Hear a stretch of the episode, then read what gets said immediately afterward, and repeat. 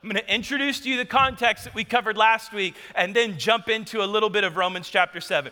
Romans 6, 10 through 11. When he died, he died once to break the power of sin, but now that he lives, he lives for the glory of God. So you also should consider yourselves to be dead to the power of sin and alive to God through Christ Jesus. Romans 6, 22 through 23 then is another piece that leads right into Romans chapter 27. In fact, it's the final verses of 6 that lead into 7. But now you are free from the power of sin and have become slaves of God. Now you do those things that lead to holiness and result in eternal life. For the wages of sin is death, but the free gift of God is eternal life through Christ Jesus our Lord. All right, Romans 7 18 through 24. Let's get to the very core of our soul. Paul says, and I know that nothing good lives in me, that is, in my sinful nature. I want to do what is right, but I can't. I want to do what is good, but I don't. I don't want to do what is wrong, but I do it anyway. But if I do what I don't want to do, I am not really the one doing it. It is sin living in me that does it. I have discovered this principle of life that when I want to do what is right, I inevitably do what is wrong. I love God's law with all my heart. But there is another power within me that is at war with my mind. This power makes me a slave to the sin that is so that is still within me. Verse 24, listen. Oh, what a miserable person I am. Who will free me from this life that is dominated by sin and death? Paul is speaking of a person who is trying to fulfill the law under their own power. It is someone who is trying to beat pornography by putting a filter on their computer and putting locks and blocks and everything else and still finding a way because of that, that sin nature that rises up in them and overcomes them and the things they don't want to do they do and the things they want to do they, they, they don't do it He's saying there is this sin nature in us, and until we understand the power that we have and the freedom that we have, we are still living under the law. And under the law, we are under a pressure that we cannot be. He introduces this tension of the soul. My dad was a my dad was a man's man. Okay, um, think. Let's see here. Think Daryl from The Walking Dead with like Negan's charisma, right? He was just, you know what I'm talking about. He was just, he was man's man. My dad had a ponytail to the middle of his back, a beard to the middle of his chest. He wore overalls every single day of his life. My parents, when they brought me home from the hospital, brought me home to an old trailer home in the stereotype fit for my dad, right? My dad was just rough, tough, and alpha. These were my dad's careers growing up that, that I knew of. Uh, number one, he was a painter. Number two, he was a co owner of a junkyard. And number three, he was a mechanic, right? If You know them, you know them. One of my uh, friends' older brothers, I was at his house one time, and uh, he was in high school, and his older brother was like 22, 23 and my friend introduced me to his older brother, and he said, Hey, it's my friend Luke Cunningham. And he said, Whoa, whoa, whoa, last name Cunningham? And he said, Yeah. And he said, Is your dad Tim Cunningham? And I said, Yeah. And he said, Man, I was in a bar the other night and I mouthed off to a Tim Cunningham. And the next thing I knew, I woke up and my friends were slapping me on the cheek asking me if I was okay. It's like, Yeah, that's, that's probably my dad. That was my life in high school. My dad said to me one time, He said, Son, listen, you don't need a curfew. Here's what you need to know. If your car breaks down, you fix it, and if somebody messes with you, you kick their tail. Did not use tail, right? He said, These are the rules. That's just my dad. My dad was just rough. And, and, and listen, for the record, I am not an advocate. In fact, I think there's, there are few things more immature than a meathead who wants to fight everybody the second they get frustrated, right? They're like a six year old that can't control their emotions. They're just, oh, you make me mad, I want to punch, right? There's just, there's, there's nothing mature about that, right? So I'm not advocating for that, right? That's not what I'm trying to advocate. I'm a pastor, I'm not out trying to fight everybody, but when my wife tells me a story of, right, of a guy in our neighborhood who yells at my son on Halloween and tells him, Don't put your hand in my candy jar, you ask for it, and then doesn't give him candy, right? When she tells me that my kids are playing in the cul de sac and this guy blazes through the stop sign while Canaan's riding his bike over there, right? When she tells me about these fireworks that, that these kids are setting off behind our house at 10 p.m., I'm telling you, when I hear about that, this, this beard begins to grow to the middle of my chest this ponytail grows to the middle of my back. I find some overalls and I literally envision myself taking his candy bowl, throwing it across his lawn, picking him up, slamming him on his own table, and McGregor walking out of his driveway, right? Like there is this spirit that rises up in me. And I, I saw it growing up. I heard about it growing up. I experienced it growing up. And I meet Christ and I try as hard as I can to not become that person, if you will, or some of the expressions of that person. And I'm walking with Jesus and I'm a pastor. And then all of a sudden, I, out of nowhere, I've got a beard, a ponytail, overalls, and I'm ready to smash, right? It's the tension. You know this tension. There is you that is worshiping right now, that is passionate right now, that is surrendered to the Lord right now, that's ready to receive from Him right now. And then there's you tomorrow night when nobody's around under intense pressure and temptation fighting with all that you are to overcome. This is the tension that Paul is introducing. This is the focus of chapter 7, right? Chapter 8 is the, the freedom, the solution from this. So hear me when I say you got to come next week. If you come this week, you're going to leave here feeling like you got beat up pretty good. You have to come back next week to hear the solution. But this is what Paul does in chapter 7. He gives an illustration after he gives an illustration, he explains this tension.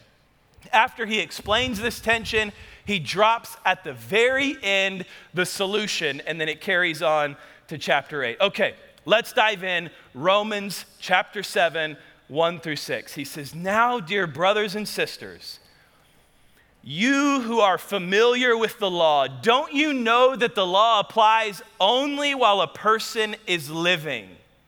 Verse 2 For example, when a woman dies, the law binds her to her husband as long as he is alive. But if he dies, the law of marriage no longer apply to her. So while her husband is alive, she would be committing adultery if she married another man. But if her husband dies, she is, uh, she is free from the law and does not commit adultery when she marries her. He's introducing the Jewish ethic on marriage. And he's saying it was only by death. Yes, it expands more in the gospel, but he's saying the Jewish ethic is this the only way out was death. And then he says, as example, in, in verse 4, Romans 7, verse 4, so, my dear brothers and sisters, this is the point. You want to know the point? Here's the point of chapter 7. You died to the power of the law when you died with Christ. And now you are united with the one who was raised from the dead. As a result, we can, say we can, we can, one more time, we can produce a harvest of good deeds for God. If you heard 7, 14 through 24, and you were like, that's me, the things I want to do, I can't do, the things I don't want to do, I keep on doing, what wretched man that I am, what is my hope for this life, this miserable life tormented by sin and death? You can produce a harvest of good works. Listen, verses 5 and 6 are the contrast, okay? So listen to the contrast here. 5 is the law. Six is the answer. He flirts with the answer a little bit throughout seven, and then chapter eight, he just goes wide open. Here we go. Verse 5 When we were controlled by our old nature, sinful desires were at work within us, and the law aroused these evil desires that produced a harvest of sinful deeds, resulting in death. Verse 6 But now, we have been released from the law. For we died to it and are no longer captives to its power. You are no longer captive to that old nature. Now we can serve God, not in the old way of obeying the letter of the law. This is really important. He's saying, You don't serve God by trying to do it yourself under the law. Here's how he says, But in the new way of living in the Spirit. Okay, so we're here. He gives an illustration and then all of a sudden, he introduces and he repeats it and he drove it home in, Matthew, in, in, in Romans chapter 6, all throughout 10 and 11, 22, 23. He keeps saying over and over one thing the old you must die. The old you must die. Robert Louis Stevenson was the author of the uber popular novel. It's been made into movies and everything else. The strange case of Dr. Jekyll and Mr. Hyde. Yeah, somebody has read it for an assignment, I'm sure, not leisurely. Um, so Here's the synopsis of the book. There is a London doctor, his name is Henry Jekyll, and he begins experimenting with this dark side of science. And he creates this potion that he then takes, and this potion brings about this second nature within him that is called Mr. Hyde. Now, these two are complete opposites. Dr. Jekyll is a nice man, he's well respected, he is beloved within the community, he's a good person and Mr. Hyde is a cold blooded murderer. And at first, Dr. Jekyll could control Mr. Hyde, so he could stop him from coming out. And then all of a sudden, Mr. Hyde began to gain more and more power, and the entire book weaves back and forth between Dr. Jekyll trying to control Mr. Hyde and Mr. Hyde coming out and committing murder and doing all of these terrible things. And there is this massive tension among them that exists. Robert Louis Stevenson was a Christian, and when he was asked, asked about his inspiration for writing this book, he said, I found it in my own battle with my sinful nature. That amazing. He said, I found it in my own battle with my sinful nature. Anyone know how the book ends? If you were thinking, oh, this would be great summer reading, I'm going to ruin it for you right now. I'm going to tell you exactly how it ends. So, Dr. Jekyll is trying, he gives one last massive effort to control Mr. Hyde. He locks himself into his laboratory and he's experimenting with solutions and he's battling himself and he's fighting against him until all of a sudden Mr. Utterson and Mr. Poole, his butler, decide to break into the laboratory because they're concerned about him and they don't know what's going on. And when they break into the laboratory, they find Mr. Hyde in Dr. Jekyll's clothing dead from suicide. In other words, his conclusion of the book is screaming out exactly what Paul is saying in Romans 6 and in Romans 7. The only way to get the other nature to stop is for it to die. It has to die. We are really good as a church at celebrating resurrection life, right? We write great songs about it. We celebrate it. We get excited about it. We pack the church for it. And we are so fired up about new life, resurrected life in Christ. Can I tell you something? The only way to have a resurrected life in Christ is for the old one to die. This is what Paul is saying. He's saying, look, that old you has to die. And here is the beautiful thing you don't have to go to the cross for it. You don't have to because Jesus already did. This is exactly what Paul is explaining in the gospel. He's saying when Jesus died, you died. When Jesus was buried, you were buried. When Jesus rose, you rise and you have new life by the power of the Holy Spirit. But that old you has to die. You can't live in this new life with Christ if the old you is still alive. You can't walk in the new life that Christ has for you if this old heart is still beating. That's the introduction. That is the illustration that Paul paints. And then he rolls in Romans 7 7 through 13. Another question from Paul. Paul operates like this. This is his, uh, his way of writing. He'll write a question, then he'll answer, he'll write a question, he'll answer, write a question, he'll answer. He goes in, verse 7. Well, then, am I suggesting that the law of God is sinful? It's a good question. So he's saying, if the law can't help me, all the law does is expose my sin, and then by that exposure, I'm tempted for more. Is the law just not really, he's just kind of aiding my sinful nature?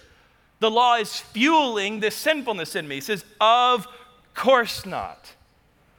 In fact, it was the law that showed me my sin. I would never have known that coveting is wrong if the law had not said, You must not covet. But sin used this command to arouse all kinds of covetous desires within me. If there were no law, sin would not have that power. At one time, I lived without understanding the law, but when I learned the command not to covet, for instance, the power of sin came to life and I died. So I discovered that the law's commands, which were supposed to bring life, brought spiritual death instead. Verse 11 Sin took advantage of those commandments and deceived me. It used the commandments to kill me, but still, the law itself is holy, and its commands are holy and right and good he asks the question you're asking, but how can that be? How can that be? Did the law, which is good, cause my death? Of course not.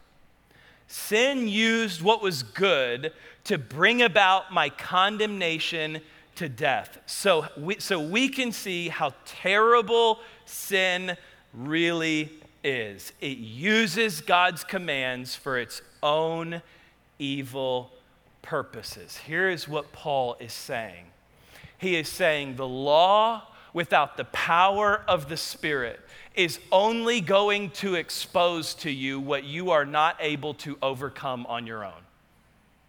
He's, in fact, that inability to overcome may actually turn to temptation to want to do more. It's the kid who's walking out the front door and you say, Don't play in that mud puddle. And then you close the door and go inside. And they're like, you know, I just, I just want to, like, it's that, it is that exposure to it that then causes the enticement to it because the power of sin is still working. And Paul is saying, in fact, this is, this is a really cool study for you. He's saying the law does not point to the Messiah, the law points to the first Adam. Remember Romans chapter 5, he introduced that tension between the first Adam and the last Adam. And what he's saying is this the law only exposes that you are your first father. The one who could not stop from sinning, who could not resist sin, who had the entire world set up for him, and he had to indulge in the sin. He's saying the law reveals your first father, the Messiah reveals the Spirit, reveals the new. So we have to have the law. The law is holy. The law is good, and we have to have the law because the law reveals to us how sinful we are. My, uh, my wife, ice cream for you. Every time I speak about somebody in my family, I owe them ice cream until they decide it's diamonds, and then it's like, no, no, no more stories about you, right? Uh, my wife used to be a hoarder. Used to be. Used to be. I had that in there, right? Like, uh, we, we have saved children stuff for 10 years. Like, if you went into our attic, we remember that bouncer that we saved? We saved Zion's bouncer. Seven, eight years later, we get it out of the attic and we put Zadok in it. It was so old, the straps had deteriorated. Right when we set him in, boom, he fell straight to the ground. He was out like a $12 bouncer. I'm like, what on earth are we saving all of this stuff for? So then she comes to me one day and she says, Hey, babe, I've been thinking about it. I don't know if she watched like a Netflix documentary or, or what, but she was like, hey, I've been thinking about this. Uh, I think I'm gonna become a minimalist. Any, any other husbands walk through this one? Like they all of a sudden become a minimalist in a day? She's like, I'm gonna become a minimalist. I'm gonna get rid of everything that we don't need. I'm gonna, I'm gonna set things up so that we have to clean up after ourselves. I'm gonna do all this. So, you know what she did? She got rid of all of our plates, all of our dishes, all of our bowls, all of our silverware. We had five plates, five bowls, five forks, five knives, five spoons, one pan. Here's what she said She said, It's gonna force us to clean up. It's gonna force us, right? Because after we use it all, we, we have to clean it or we won't have anything for the next meal. You know how that worked out? We finished dinner Dinner's over, all the dishes are in the sink. We roll into bath time, we roll into bedtime, we put the kids to bed. We're both too tired to do dishes, we fall asleep. I wake up in the morning, I make eggs with the one pan that we have, and after I finish eggs, I'm like, man, I need a plate. Open up, oh, there's no plates. I'm so annoyed. Like, what is this minimalism stuff? Like, I'll just eat it out of the skillet. Open up the drawer, no forks. So then I'm like, I'll just eat it with the spatula that I have out of the skillet right here because I'm so annoyed at this minimalism, right? So here I am scooping eggs, eating them off the spatula, like, wow, minimalism's great, right? It's gonna make us clean up after ourselves, they said, right? All that it did was reveal to us a standard that we could not keep in our home.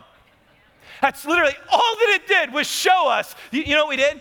We bought a bunch more forks, we bought a bunch more knives, we bought a bunch more plates. Why? Because we couldn't do it. That's the purpose of the law. The law reveals to you a standard you will never keep on your own. The law reveals to you that which you cannot do under your own power. That is what makes the law holy is it reveals to us our need for a savior. Listen to Spurgeon on the law. This is so good. Spurgeon says, "I do not believe that any man can preach the gospel who doesn't preach the law. The law is the needle and you cannot draw the silk and thread of the gospel through a man's heart unless you first send the needle of the law to make a way for it. If men don't understand the law, they will not feel they are sinners and they will never value the sin offering. Listen to Spurgeon here. There is no healing a man until the law has wounded him no making him alive until the law has slain him. This is what Paul is saying. Paul is saying the purpose of the law is to reveal, it is to slay you. It is an autopsy of your soul, and it opens up your soul and it reveals to you that which you cannot do on your own. And once we understand that, we're able to welcome the sin offering as it was meant to be the death, burial, resurrection of Jesus so that we can live by the power of the Spirit and the old me is defeated. So let's roll into the, the pinnacle part of chapter 7. I read it to you at the beginning. Uh, I'll, I'll, read it to you a little bit more in the beginning er, right now, but let me, let me give you a couple notes first. Number one, uh, Paul is speaking of someone trying to obey the law. He makes that very, very clear contextually. There's no reference to the Holy Spirit. It's afterwards. You'll see his answer, but he's, he's communicating to somebody trying to obey the law. This whole chapter is written to magnify that impossibility. Remember contextually our audience, right? We have a group of Jews that are trying to force the Gentiles to be Jews, and they're fighting and infighting inside of the church. And Paul is coming, and Paul is saying, You all are a mess. It's not Jew, it's not Gentile, it's Christ, and none of you are making it there right now. You've got to die to your old self, receive Christ as the Messiah, let go of liturgy, and move forward, okay? So uh, Paul uses I, but he's speaking of everyone. This was very, very common in Jewish context to use I as plurality. It's like me saying, I was, I died to the old me and I rose to the new me while communicating to you, I'm talking of us. I died to the old me, I rose to, old, to the new me. So he's using I as plurality. Uh, Romans 7 14 through 24, it's really an extension of Romans 2 uh, 17 through 24. In fact, if I had to rework all of this, here's what I would do Romans 2 17 through 24, Romans 7 verse 5, remember that, and then Romans 7 14 through 24, that is life under the law. That is what life looks like under the law. And then I would come back and say Romans 2, 28 through 29, Romans 7, verse 6, and Romans 7, 25 through 8, 4 is life in the Spirit. Okay, so that, that's a way better breakdown. But anyway, here we go. This is Paul, Romans 7, 14 through 24. He has given an illustration of what this is like. He has explained the tension in detail, and now he illustrates it to the whole crowd. So the trouble is not with the law, for it is spiritual and good. The trouble is with me, for I am all too human, a slave to sin. I don't really understand myself, for I want to do what is right, but I don't do it. Instead, I do what I hate. But if I know that what I am doing is wrong, this shows that I agree that the law is good. So I'm not the one doing wrong, it is the sin living in me that does it and I know that nothing good lives in me, that is, in my sinful nature. Can you hear the words of a man who has been slain by the law? I want to do what is right, but I can't. I want to do what is good, but I don't. I don't want to do what is wrong, but I do it anyway. But if I do what I don't want to do, I am not really the one doing it. It is sin living in me that does it. I have discovered this principle of life that, that when I want to do what is right, I inevitably do what is wrong. I love God's law with all my heart, but there is another power within me that is at war with my mind. This power makes me a slave to sin, and that is a slave to sin that is still within me. Oh, what miserable person I am. Who will free me from this life that is dominated by sin and death? I, um, as a kid, I used to. Who, who, in here likes the dog races? Who in here?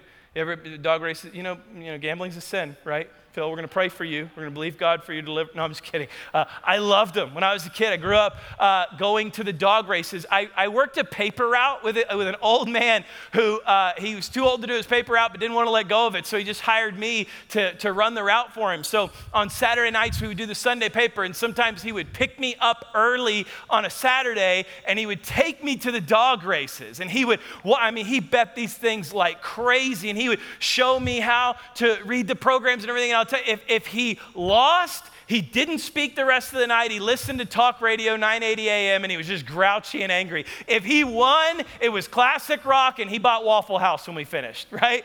It was just our jam together, and I, I, loved it. We had so much fun. And he used to go and he would, he would walk me through the dog races, and he would walk me through the program, and he'd go back to their previous races, and they time each, each leg that they run. They actually time it on the dog so you know who's a late breaker, who's an early starter, and fades at the end, and everything else. And as he would go, he would say, Oh, but that was, that was a slow track. That was a slow track. Oh, no, that's a fast track. That's a really fast track. And I asked him, I said, what makes the difference in a slow track and a fast track? And he said, the rabbit. He said, if the rabbit runs faster, the faster dogs will work harder. He said, if the rabbit runs slower, they'll slow down a bit as they won't give their maximum effort and all of a sudden he said if you're going to bet an underdog bet it at a slow track if you're going to bet the favorite bet it at a fast track but let me ask you something what happens when this occurs at a dog race guys do you have that video Still with a big lead though. Jasmine Lily for Mari, then Penny Eagle Lady Shanna. Two, they've caught the lure. They've caught the lure. Gee, you're on Jasmine Lily.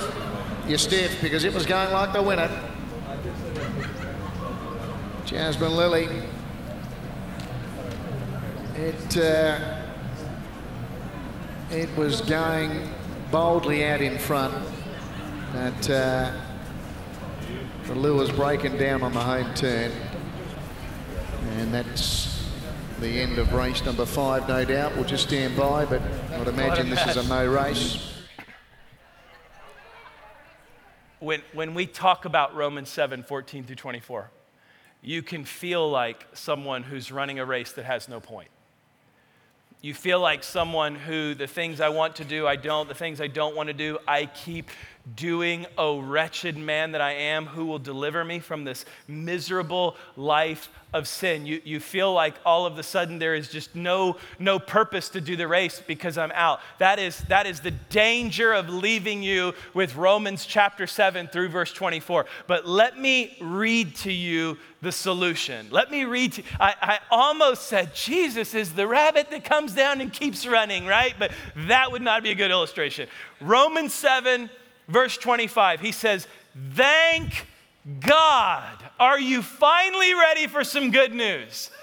He says, Thank God. The answer is in Jesus Christ our Lord. So you see how it is. In my mind, I really want to obey God's law, but because of my sinful nature, I am a slave to sin. We're going to jump into Romans 8, just four verses, real quick. He says, So now there is no condemnation for those who belong to Christ Jesus. Every ounce of condemnation you experienced when you heard Paul say, What wretched man that I am, the things I want to do, I can't, the things I don't want to do, I keep doing. Who's going to relieve relieve me from this miserable life of suffering. There is no condemnation for those who are in Christ Jesus. And because you belong to Him, the power of the life giving Spirit has freed you from the power of sin that leads to death. Verse 3 The law of Moses was unable to save us because of our weakness of our sinful nature. So God did what the law could not do. He did for you what the law could not do. He sent his own son in a body like the bodies we sinners have. And in that body, God declared an end to sin's control over us by giving his son as a sacrifice for our sins. Verse 4 He did this so that the just requirement of the law would be fully satisfied who no longer follow our sinful nature, but instead follow the Spirit. Romans 7 cuts you open and it dissects you and it makes you raw before the Lord so that you can live a life in the Spirit and be free.